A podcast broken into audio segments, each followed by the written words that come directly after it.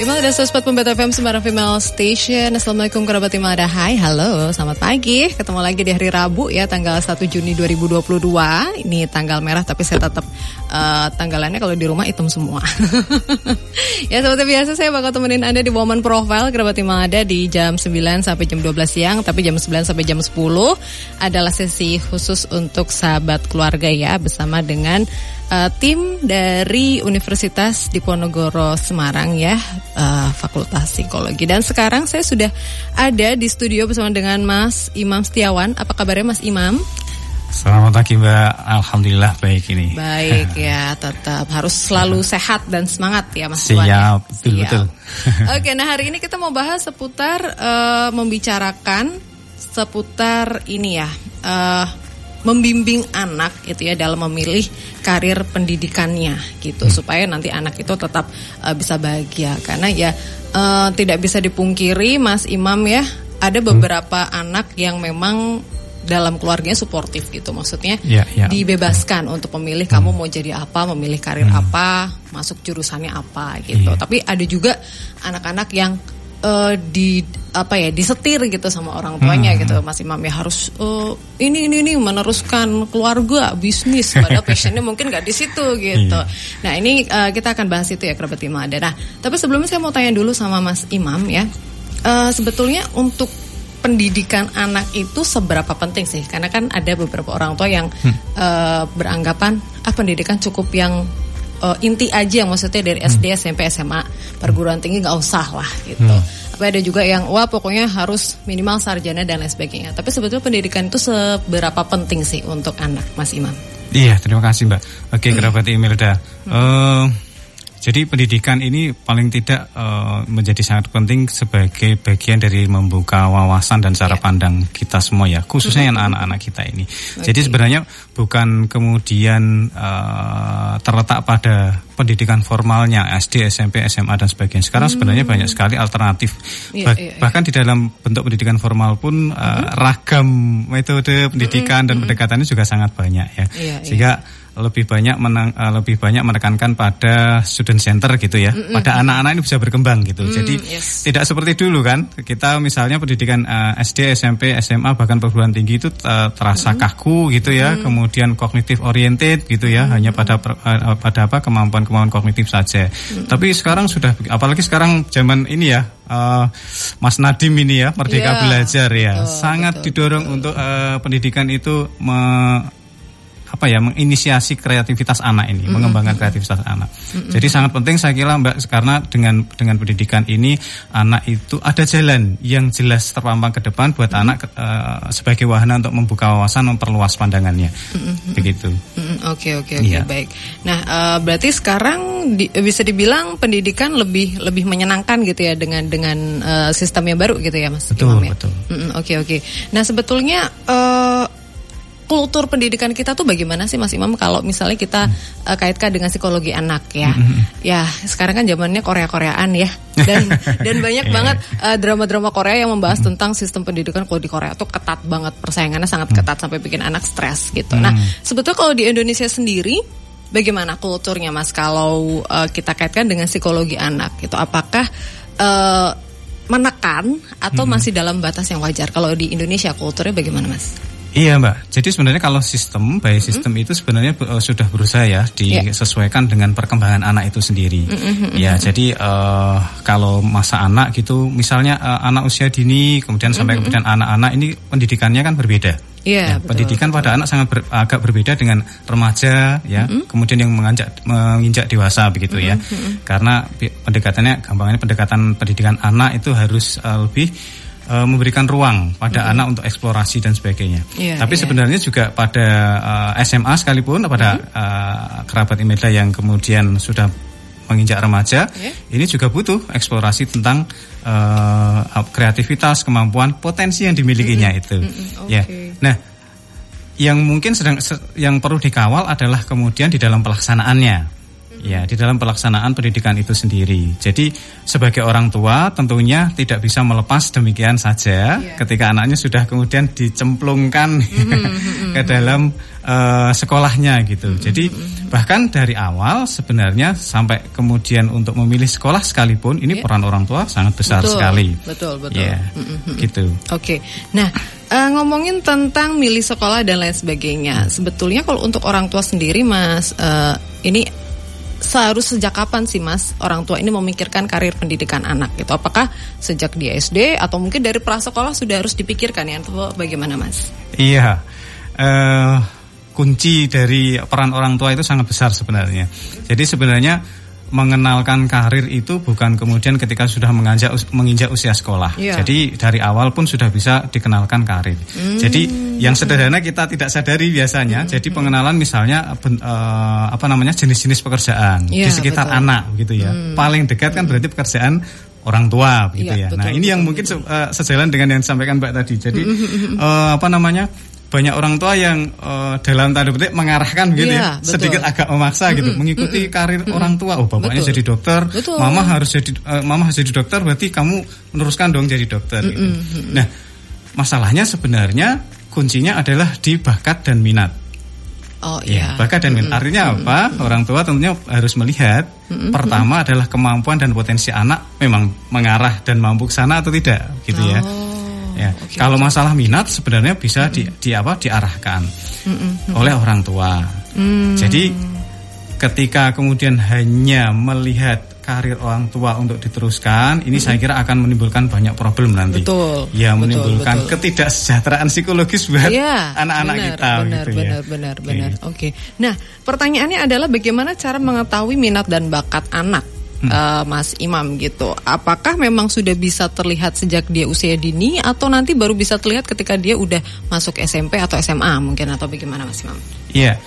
Eh, yang paling penting sebenarnya bagi orang tua adalah berusaha orang tua itu sebenarnya adalah pembelajar seumur hidup ya Mbak ya.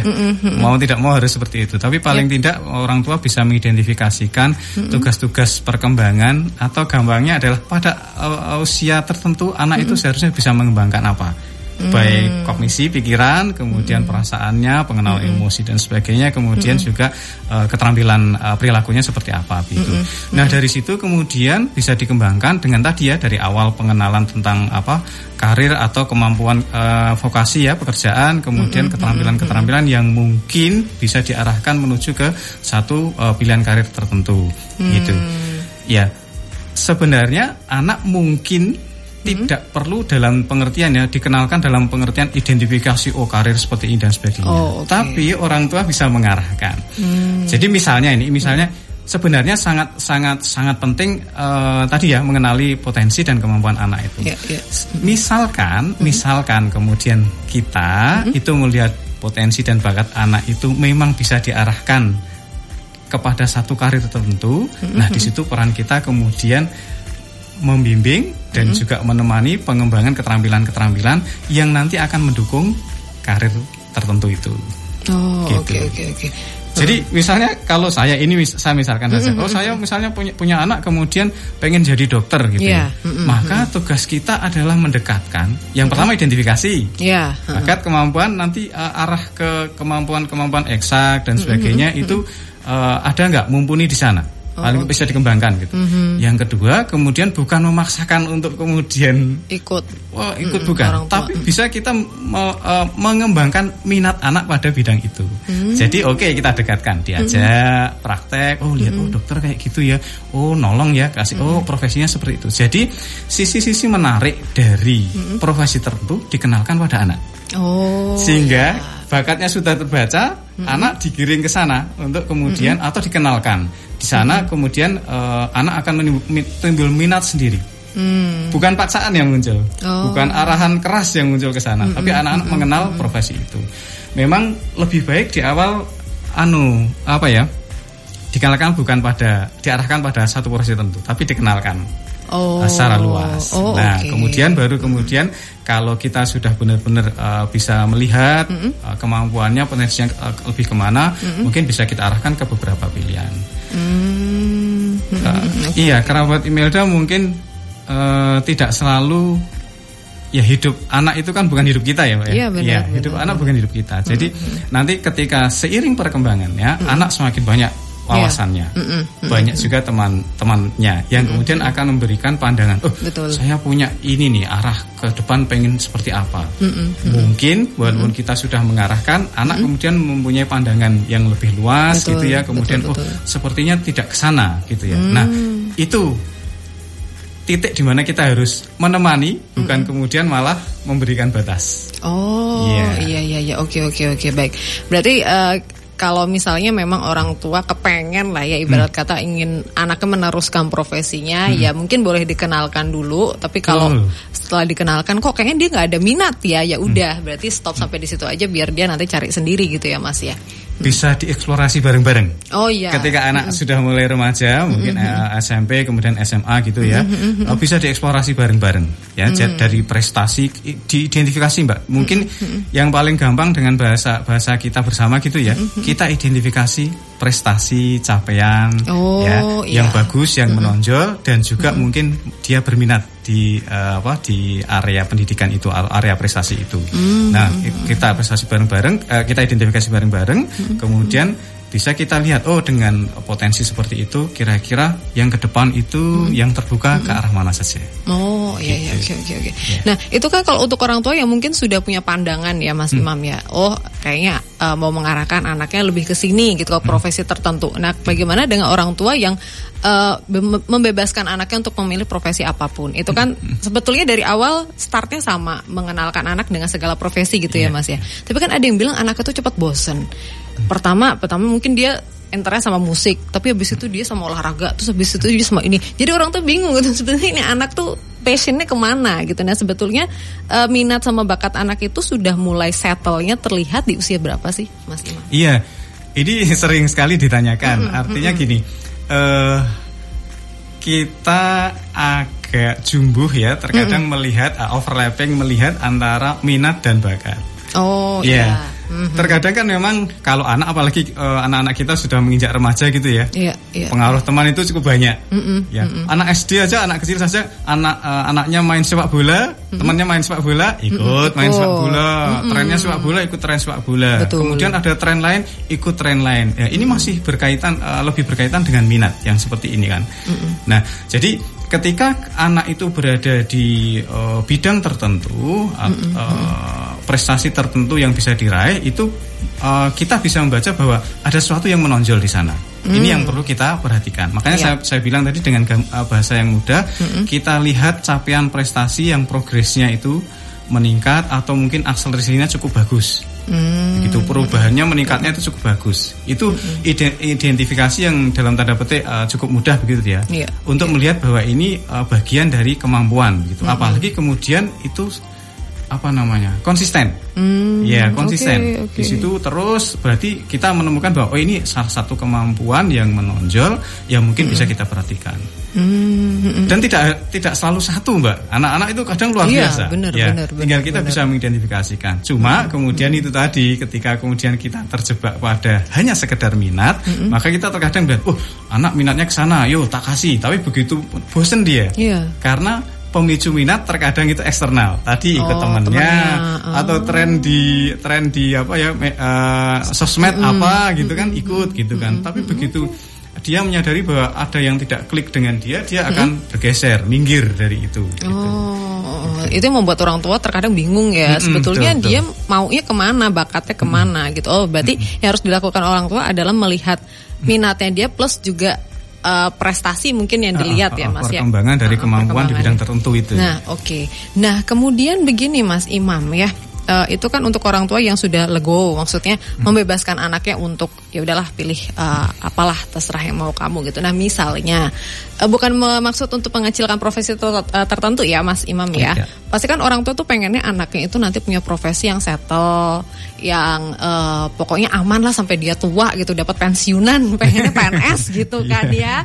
Nah, eh, jadi apakah ada beberapa profesi tertentu yang tidak tidak ada fasilitas itu? Misalnya contoh atlet gitu ya.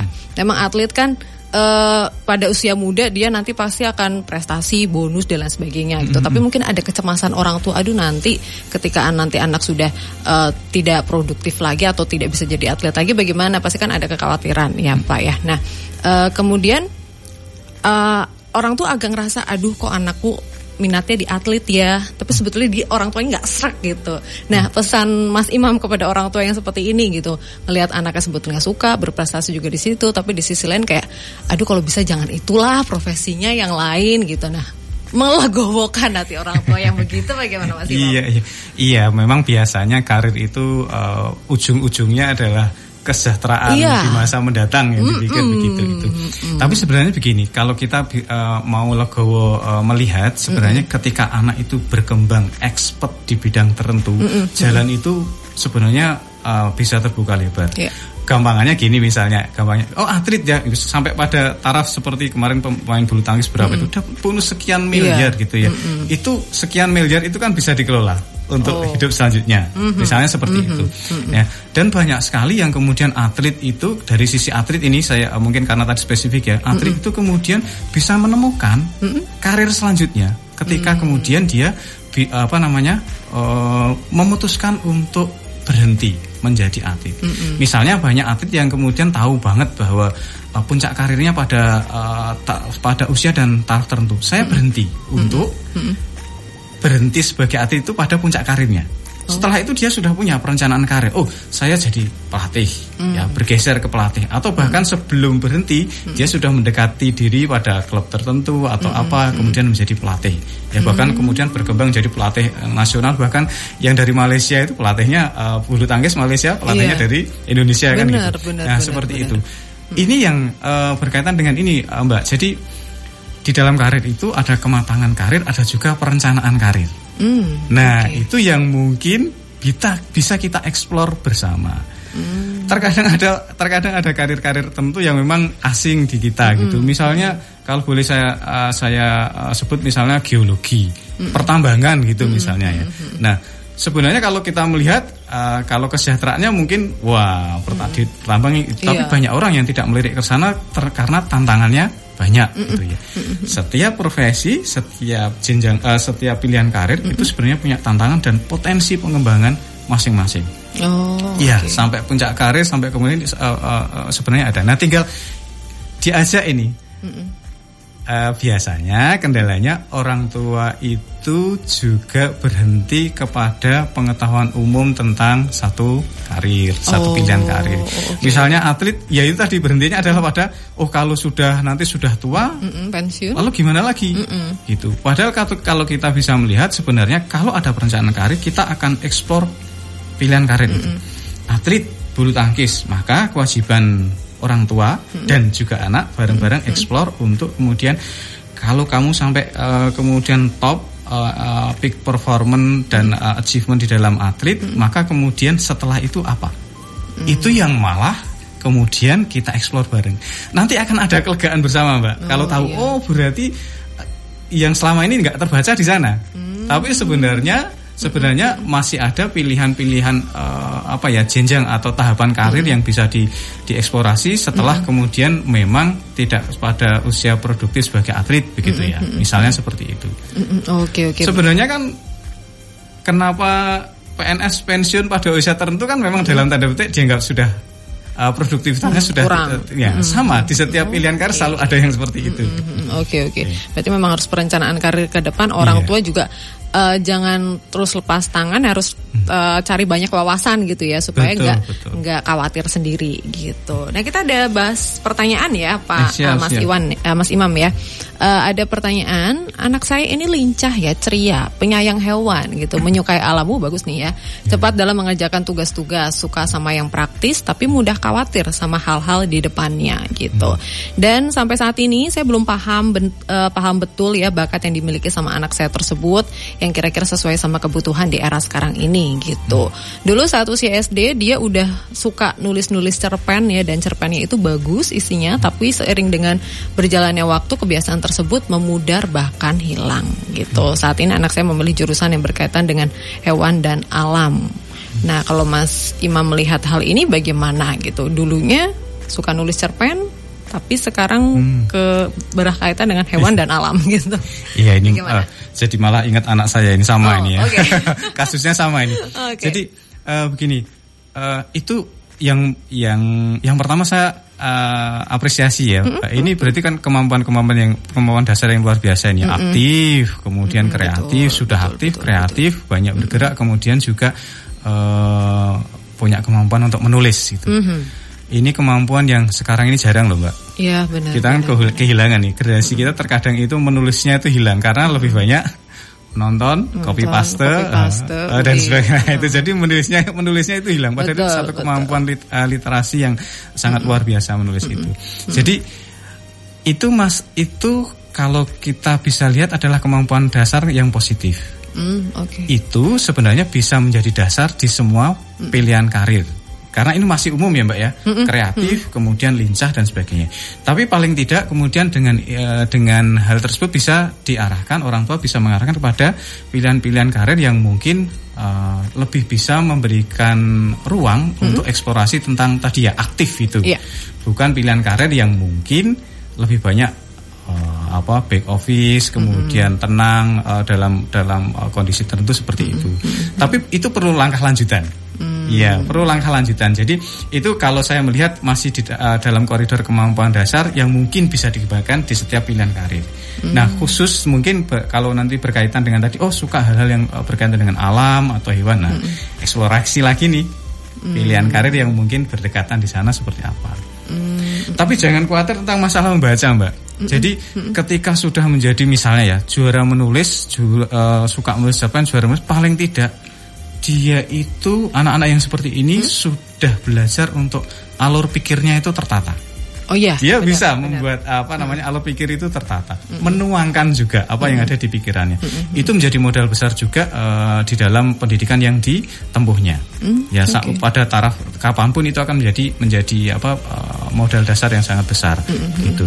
Nah kalau memang kemudian terputus karena sesuatu hal ya karena memang misalnya uh, apa namanya uh, tugas yang begitu banyak mm -hmm. di luar sehingga mm -hmm. tidak kemudian tidak apa tidak diteruskan itu bisa dieksplorasi lagi apakah mm -hmm. memang ini uh, bisa menjadi satu bentuk pilihan uh, karir yang dikembangkan di masa mm -hmm. remajanya ke depan mm -hmm. gitu terkadang kan kita kemudian kalau bilang oh pilihan karir itu hanya satu begitu ya mm -hmm. misalnya oh menulis berarti apa penulis buku.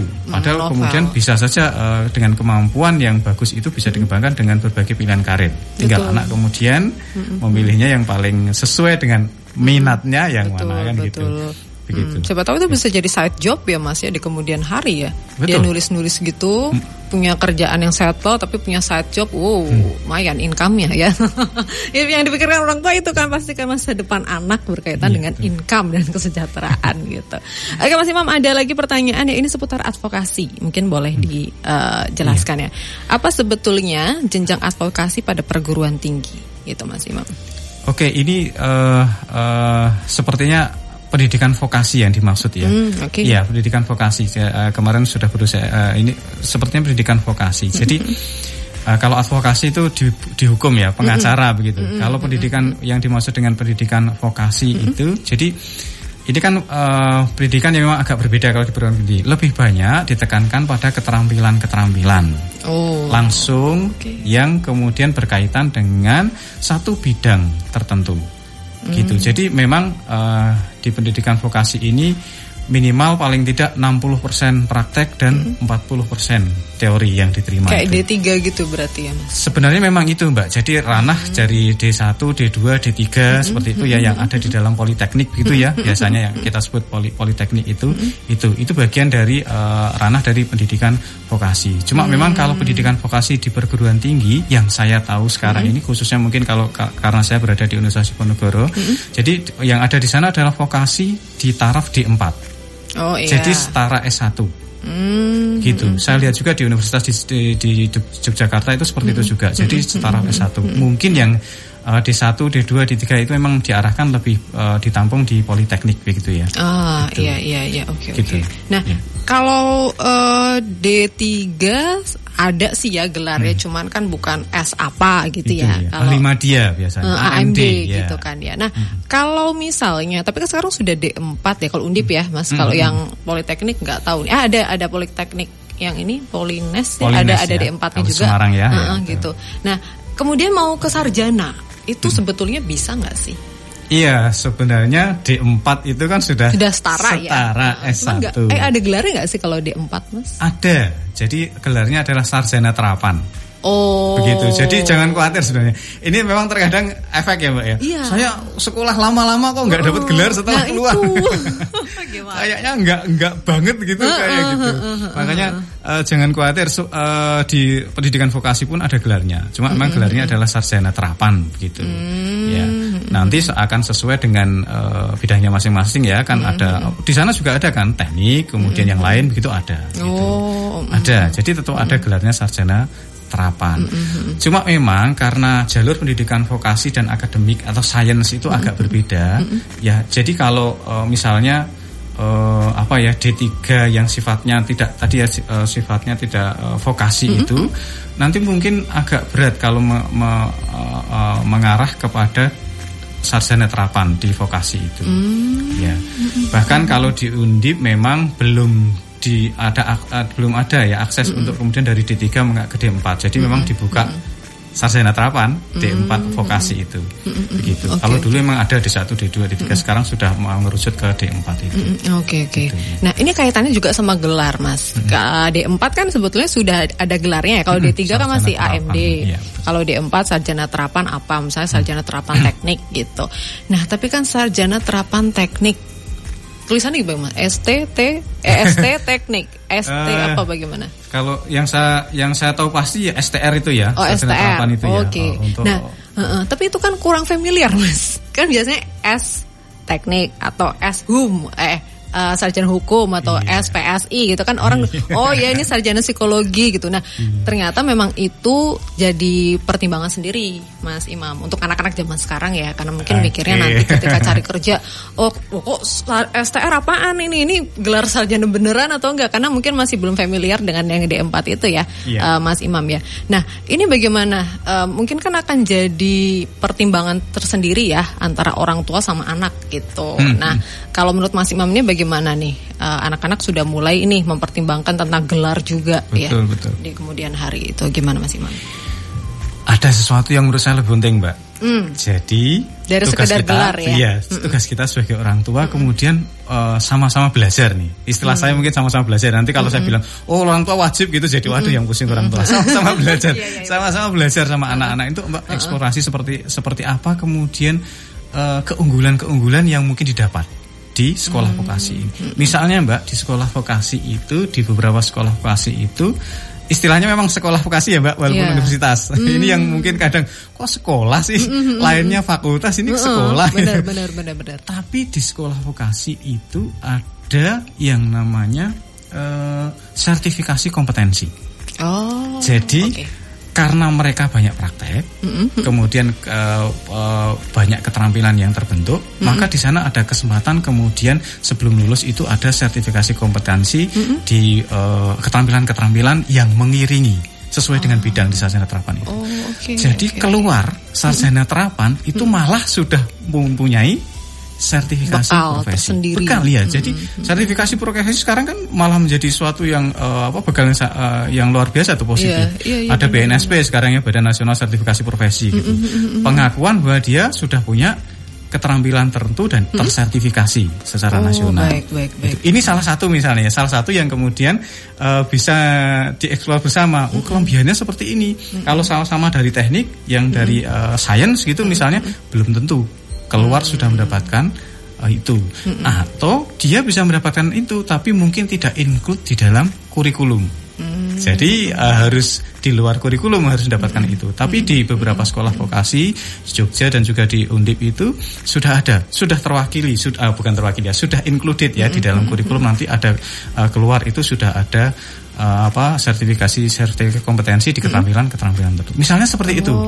Okay, itu pasti akan bisa memberikan keyakinan pada uh, anak-anak kita bahwa oh saya punya ini jadi tinggal berarti gampangannya fresh graduate tanpa bekal apa-apa sama fresh graduate saya sudah bisa nyodorin nih. Ya, saya punya sertifikasi API, sertifikasi ini, sertifikasi ini begitu.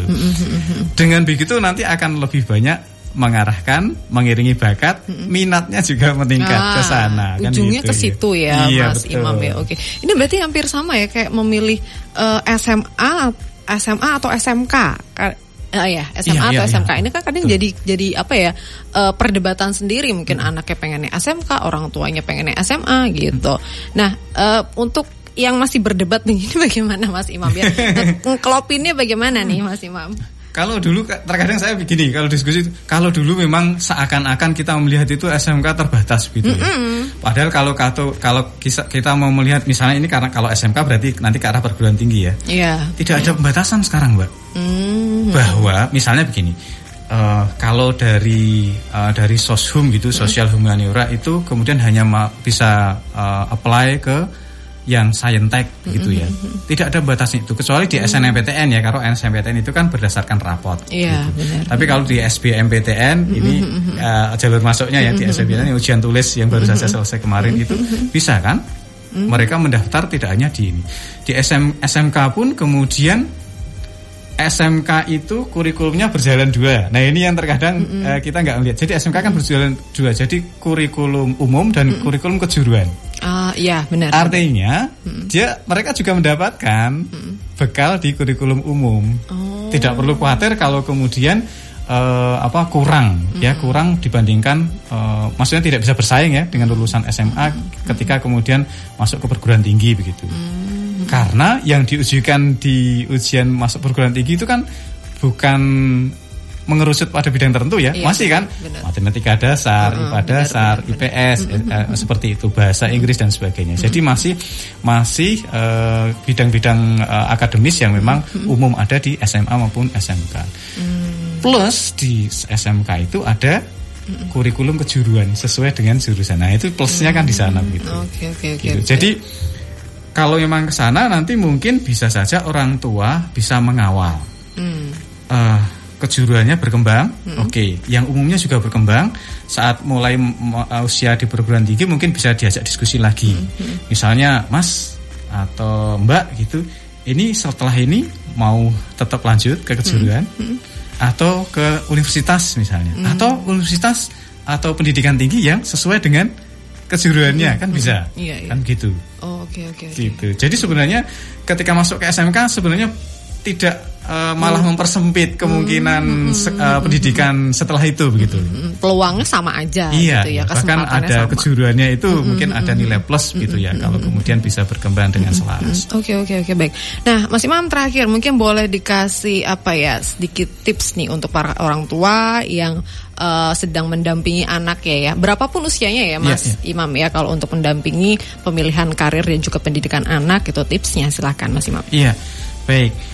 Eh yang eh, tadi belum kita diskusikan bersama Mbak, yang penting adalah bahwa sebenarnya eh, kongruennya pandangan orang tua sama anak di dalam karir itu mendukung yang namanya well-being anak di dalam sekolah, Iya. kesejahteraan sekolah. Betul betul betul. Ketika harus menjalani pendidikan yang kemudian sudah dipilih bersama itu tadi ya, anak dan orang tua. Jadi ketika ada dukungan akan ada support yang sangat luar biasa yang kemudian akan mem- memengaruhi kesejahteraan anak, kesejahteraan psikologis maupun fisik anak di sekolah. Yep. Ini saya kira akan lebih penting ya sehingga anak itu nyaman untuk sekolah gitu. Dan sebagai orang tua tentunya tadi sudah saya sampaikan bahwa identifikasi belajar bersama mengidentifikasi bakat dan minat. Jadi kemampuan dan keinginan dari anak dari uh, dari kecil itu uh, sangat luar biasa efeknya nanti di dalam perjalanan uh, karir anak. Jadi mari bersama